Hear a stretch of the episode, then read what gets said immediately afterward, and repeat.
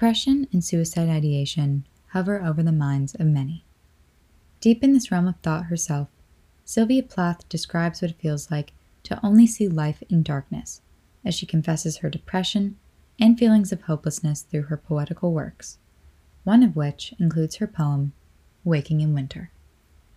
Hi, my name is Sarah Buonanno, and today I'm going to take you through a guided discussion on Sylvia Plath's Waking in Winter as a method to not only learn more about Plath's life and mental health, but to also express the importance of confessional poets like Plath who facilitate public conversations on mental health issues.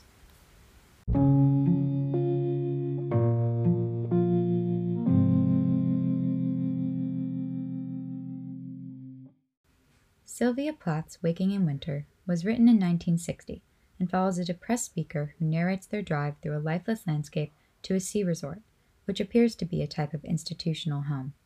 During the drive and upon arrival to the resort, the speaker illustrates the harsh, dull surroundings. I can taste the tin of the sky, the real tin thing. Winter dawn is the color of metal, the trees stiffen into place like burnt nerves. All night I've dreamed of destruction, annihilations, an assembly line of cutthroats, and you and I, inching off in the gray Chevrolet, drinking the green poison of stilled lawns, the little clapboard gravestones, noiseless on rubber wheels on the way to the sea resort. How the balconies echoed, how the sun lit up the skulls, the unbuckled bones facing the view. Space, space. The bed linen was given out entirely. Caught legs melted into terrible attitudes, and the nurses, each nurse patched her soul to a wound and disappeared. The deathly guests had not been satisfied with the rooms, or the smiles, or the beautiful rubber plants, or the sea, shushing their peeled scents like old Mother Morphia.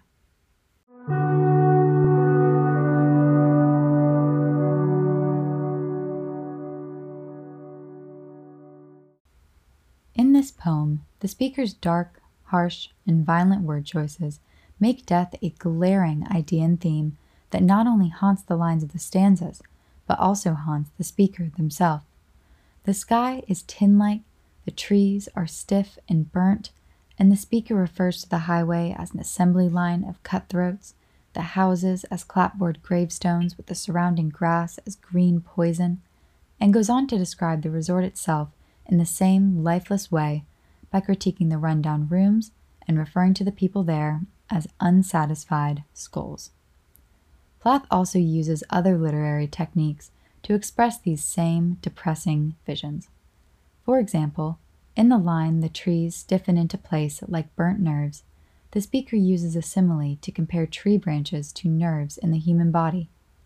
Because nerves are ways in which humans send and retrieve sensory information, the burning of nerves indicates the stopping of this system. So, by comparing the stiff tree branches to burnt nerves, the speaker is describing an environment in which everything is numb, lifeless, and empty of feeling through intense imagery. These literary devices give insight into the speaker's cold, melancholy vision and outlook on life, an outlook exemplary of a depressed, suicidal individual. Plath is mainly known for cataloging depressed and violent emotions within her writing that coincide with the theme of death in her poetry. Her work with these topics, during the post war period especially, drew people to her writing because many could relate themselves and their emotions to those experienced in her poems. However, Plath's relationship to these topics were more than just the typical post war emotions. Plath struggled with severe depression throughout her life, and after multiple suicide attempts and time in therapy in psychiatric wards and hospitals, succeeded in killing herself in 1963 at the age of 30. Many of her poems, especially those written in the few years before her suicide, were written in the midst of her deepest depressions and served as confessionals for her mental anguish. Waking in Winter, having been written only three years before her suicide, is one of many in which Plath confesses her feelings of hopelessness.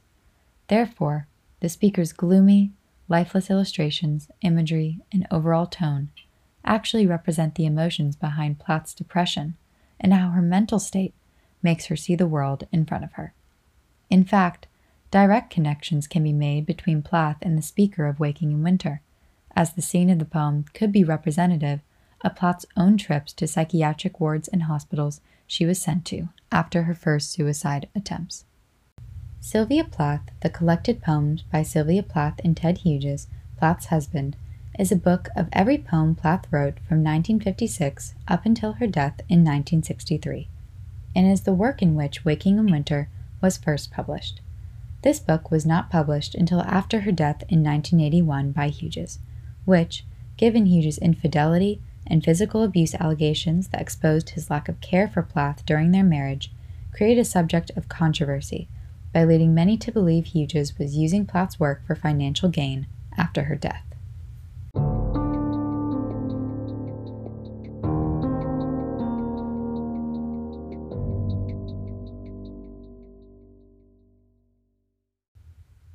Despite this controversy, this book brought many of Plath's published and unpublished poems into the public eye and created a way for readers to learn more about each poem and its relation to different phases of Plath's life.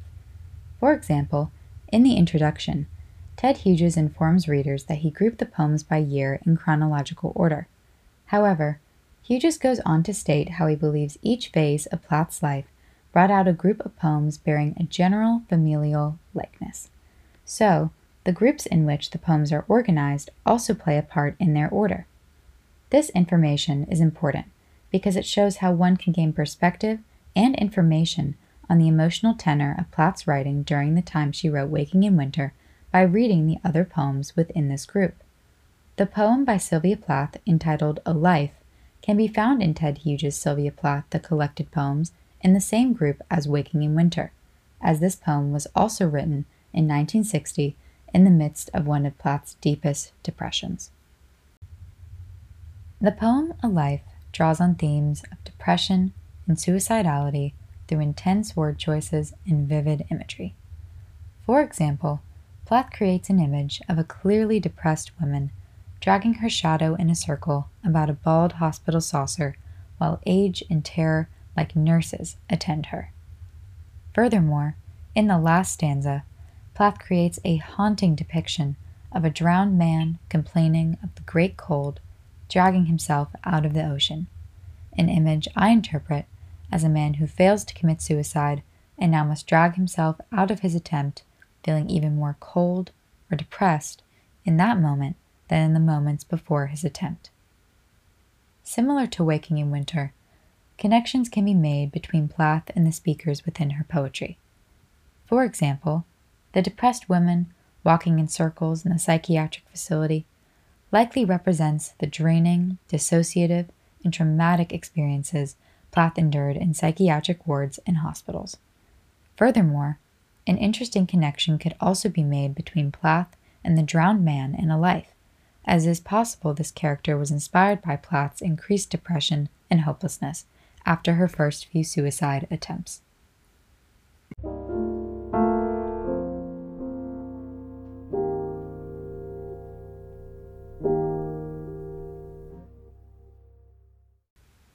The continuation of a depressed tone and theme in this group of Plath's poetry showcases the trend of this bleak mentality in Plath's writing during this phase of her life. Furthermore, the hopeless and lifeless images in a life in Waking in Winter can also be used to better understand the autobiographical nature of Plath's poetry in the 1960s, as one could assume, based on Plath's suicide and her multiple suicide attempts, that the dark tones and depressed, suicidal speakers and characters within these poems are actually inspired by Plath herself.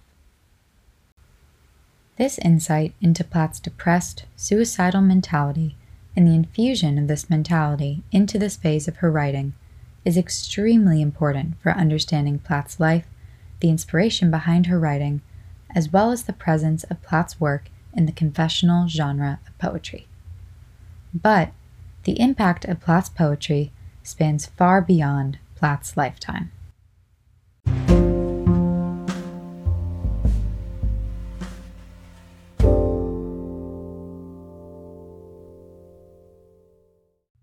Discussions about mental health often fall silent due to the shameful societal stigma that surrounds mental illnesses.